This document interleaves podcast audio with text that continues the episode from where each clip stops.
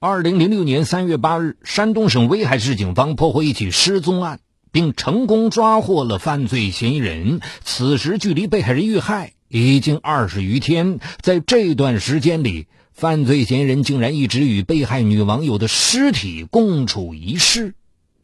正当人们惊讶于犯罪嫌疑人疯狂举动的时候，一条更加让人震惊的消息传来：犯罪嫌疑人的前女友。为情所困，在留给犯罪嫌疑人一张自己的照片之后，以服毒自杀的方式，永远的离开了人世。三个激情飞扬的年轻生命就这样终结了。他们之间到底发生了什么呢？敬请收听本期的拍案故事：血腥追悔。王荣飞。一九八二年出生在烟台市牧民区。二零零零年，王荣飞从成人中专毕业，父亲托人给他找好了一份工作。他毕业三天后就到了威海市一家工厂上班。然而，干了没多久，王荣飞嫌活累，离开了单位。二零零二年春天，一事无成的王荣飞回到牟平老家，进了一家造纸厂上班。不久。王荣飞和在一家服装厂工作的高倩倩认识了。虽然比王荣飞小两岁，但高倩倩成熟大方、清秀可人，身上有一股令王荣飞着迷的气质。通过交谈，得知高倩倩自小母亲便因病去世，经历过很多生活的苦难，一丝怜爱在王荣飞的心里油然而生。他暗暗决定。要用心呵护自己的女友，而面对身材高大的王荣飞和他温柔备至的体贴，高倩倩很快坠入情网，两人的感情也迅速升温。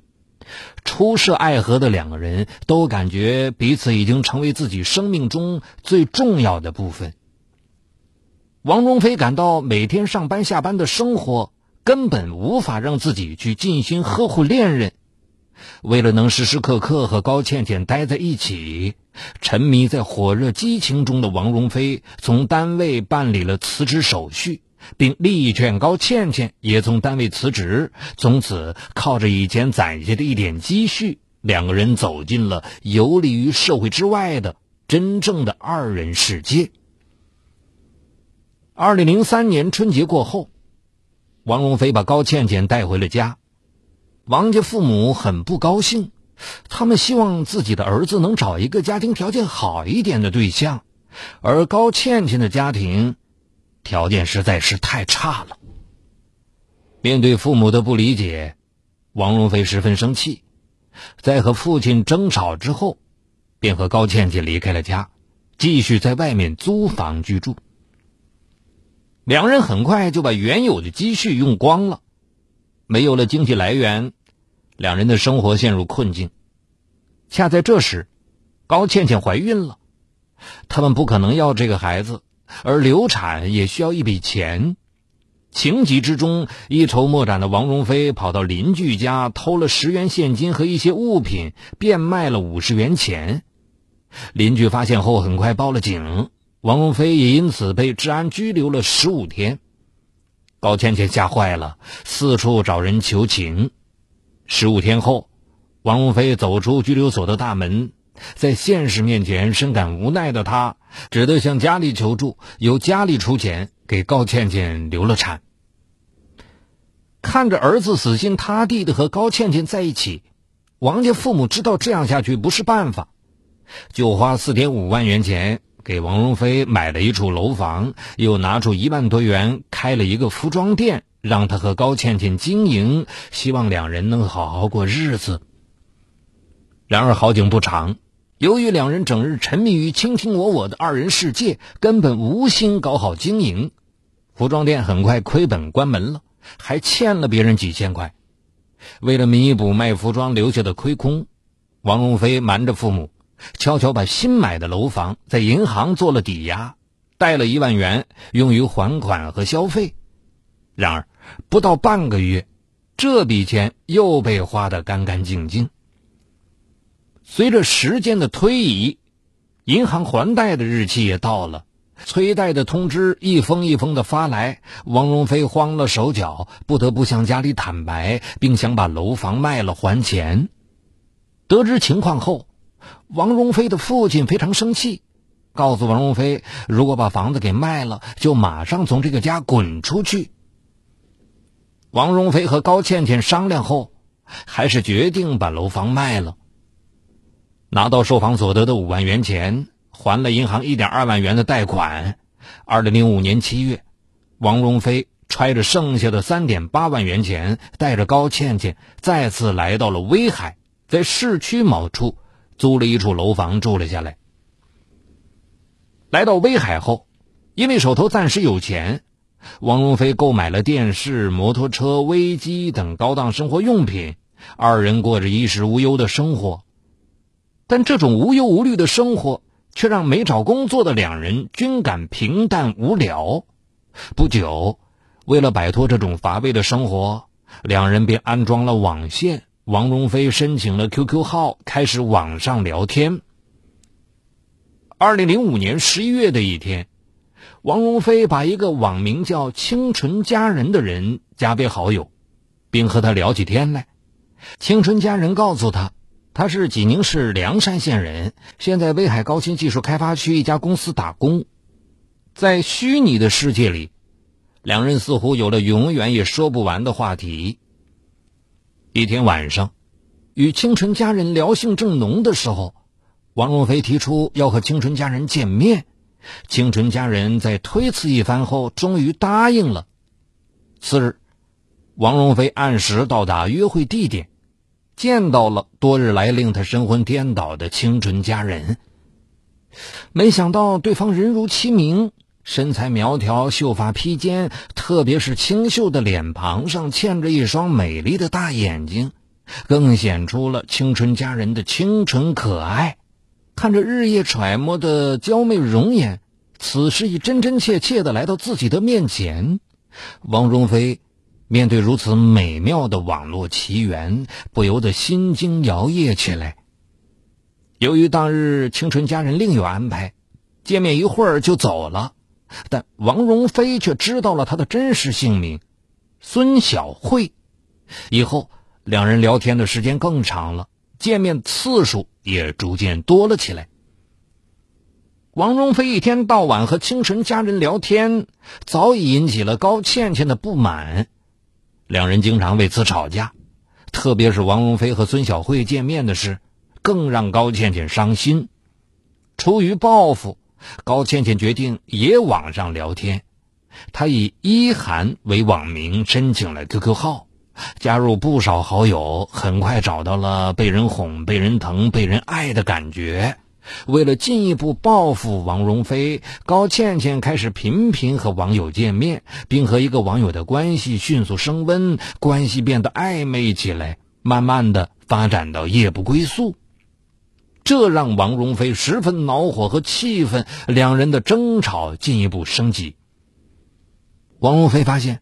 无论什么时候，只要高倩倩的网友打电话找他，高倩倩马上满脸笑容出去见面。而自己无论怎么哄她，高倩倩对自己总是满脸寒霜，爱答不理。他感叹道：“哼，高倩倩是他网友的仆人，却是我的女皇。”这段时间，两人吵吵闹闹，分分合合。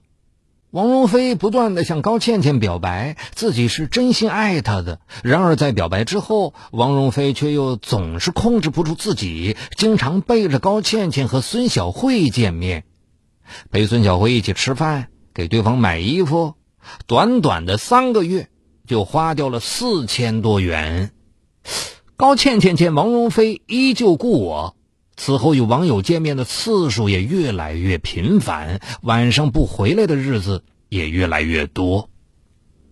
二零零五年十二月，高倩倩提出要搬到外面居住，王荣飞拗不过她，只得同意了。想到两人毕竟风风雨雨中共同度过了三年时光。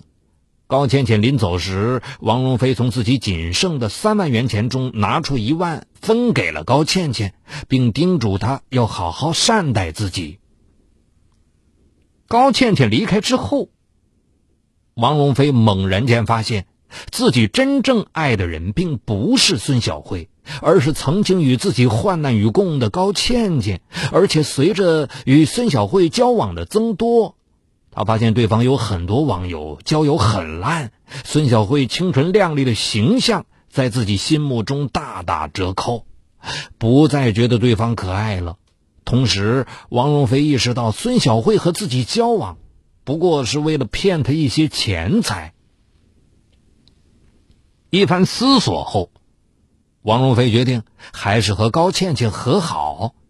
然而，此时的高倩倩已经对王荣飞心灰意冷。对于王荣飞一天数次的忏悔电话，他甚至连想都不想就直接挂断了。并且此时他已经与一位网友住在了一起，见自己根本无法动摇高倩倩的铁石心肠，王荣飞只好使用了一个小伎俩，给高倩倩发了一个自己生病的短信。这一次，感念于王荣飞以往对自己的悉心呵护，高倩倩终于带着饭菜回来看他。一见到高倩倩。王荣飞便声泪俱下的跪倒在地上，苦苦哀求高倩倩重新回到自己身边。然而，高倩倩却不为所动。见软的不行，王荣飞强行把高倩倩软禁在自己的租房，但高倩倩依旧不肯答应，又是跳楼又是撞墙。经过一番撕扯，两个人都疲惫不堪。见高倩倩铁定心肠要离开自己，王荣飞最终含泪放走了高倩倩。然而，王荣飞并未真正放弃对高倩倩的感情。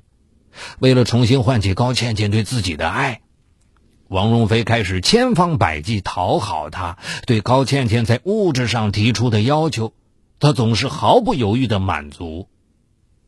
当他得知高倩倩已经把自己给他的一万元钱花光时，就不停的给他买东西、买衣服。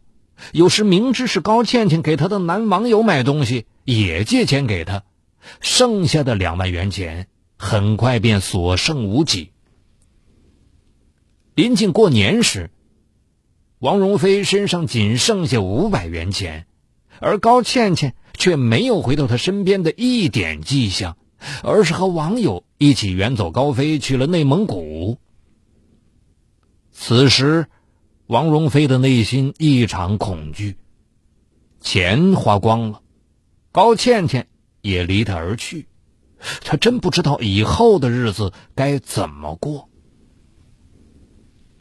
二零零六年除夕夜，王荣飞的母亲和弟弟专程从牟平打出租车来威海，把王荣飞找回家。王父对儿子的所作所为大加斥责，母亲也不住的劝导儿子。王荣飞对父亲的训斥根本无法接受，年还没过完，一个人又跑回了威海。二零零六年二月十二日，农历正月十五，王荣飞上网聊天时又遇到孙小慧。孙小慧说她下午要到市区办事。王荣飞就约她到自己的住处玩。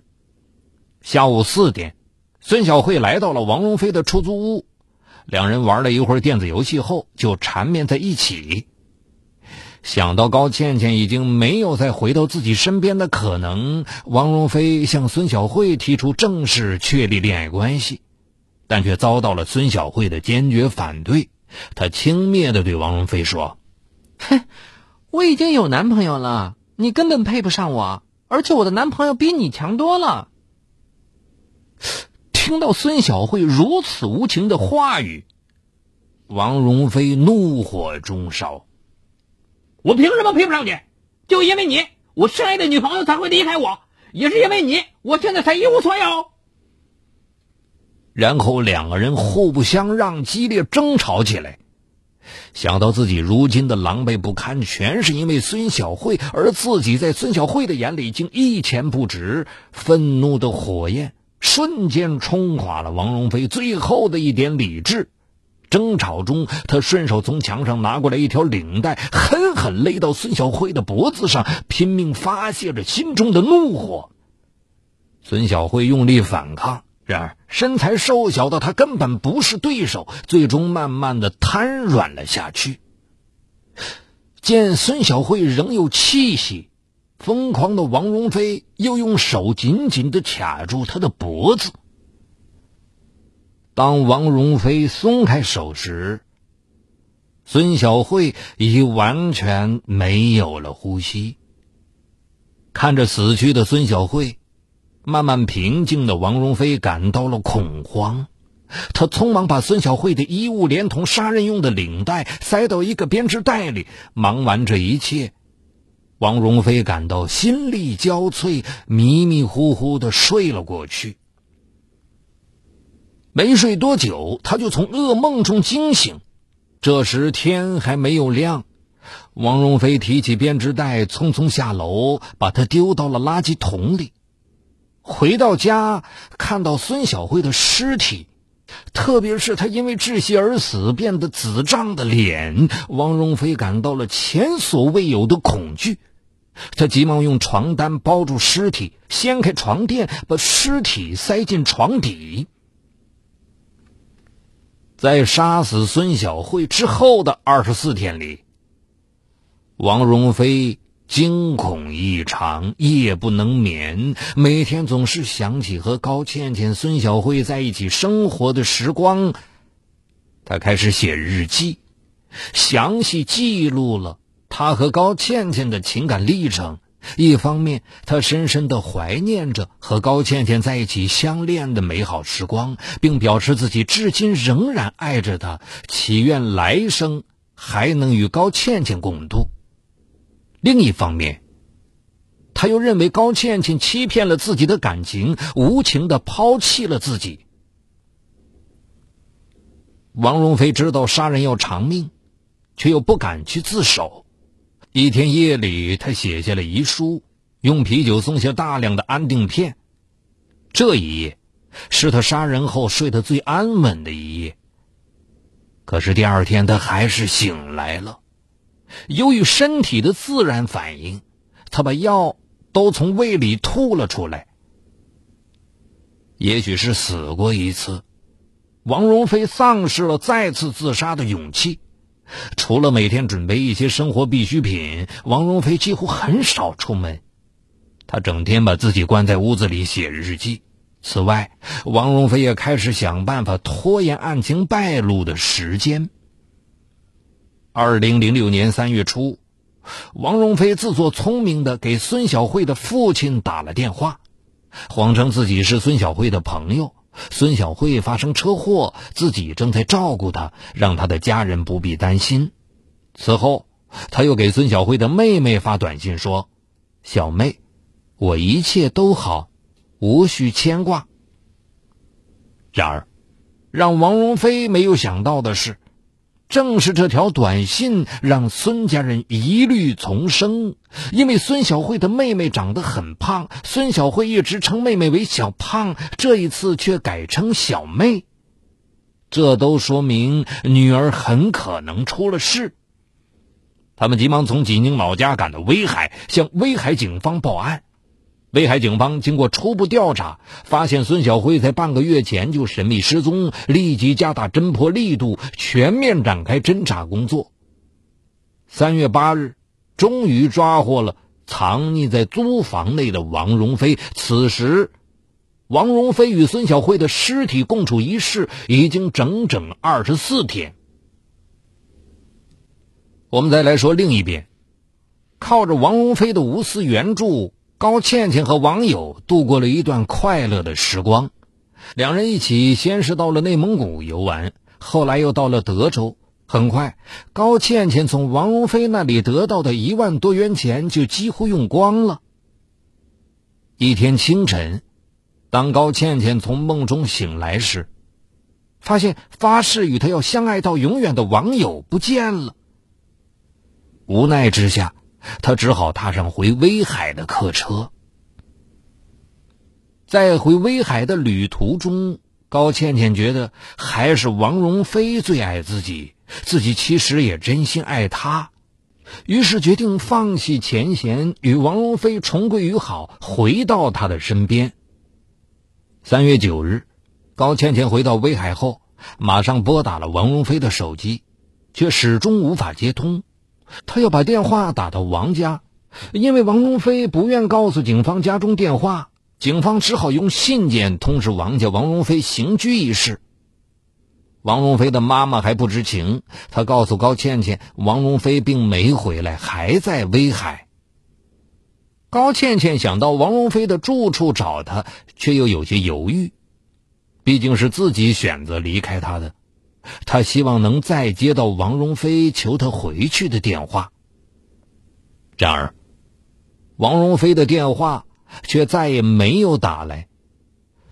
过了几天，高倩倩终于按捺不住，她来到了王荣飞租住的房屋，却是房门紧闭。她以为王荣飞搬了家，就向楼下邻居打听，得到的消息却如晴天霹雳：王荣飞已因杀人被捕入狱。一时间，他感到天旋地转，自责悔恨涌上心头。他骂王荣飞太傻太蠢，做下不可挽救的傻事；他又恨自己报复心太强太绝情，伤害王荣飞太深。如果自己不报复王荣飞，如果自己不离开他，如果……高倩倩陷入深深的自责中。她每天。总会想起和王荣飞在一起的快乐时光，想起王荣飞什么都可以没有，就不能没有你的表白。他想见见王荣飞，向他表白自己是真心爱他的，却被看守所高大的围墙无情的隔开。他不知道该为王荣飞做些什么，以弥补自己的愧疚。二零零六年三月二十三日，高倩倩从房东那里借来钥匙，打开房门，取出王荣飞一些平时换洗的衣服，洗干净了，又写了一张纸条，表达对王荣飞的真情，并选好自己的一张照片，包在纸里，来到公安局，连同衣服一起托办案民警带给王荣飞。三月二十三日下午四时左右，为情所困的高倩倩，在自己租住的房屋内服毒自杀。被人发现时，生命已经逝去。没有人知道她在生命的最后时刻想些什么。中国恶魔，东北警匪往事。重大案件纪实，悬疑凶案密码，高度戒备，他们或许就行走在你我中间。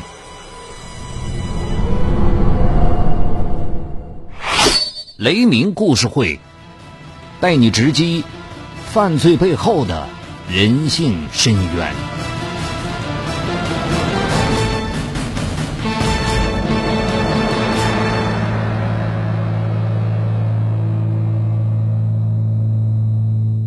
好这一期的拍案故事就是这样。除短篇案件外，也欢迎您收听我的最新专栏，就在蜻蜓 FM 搜索“雷鸣故事会”。雷鸣的鸣是口鸟鸣。下期节目再见。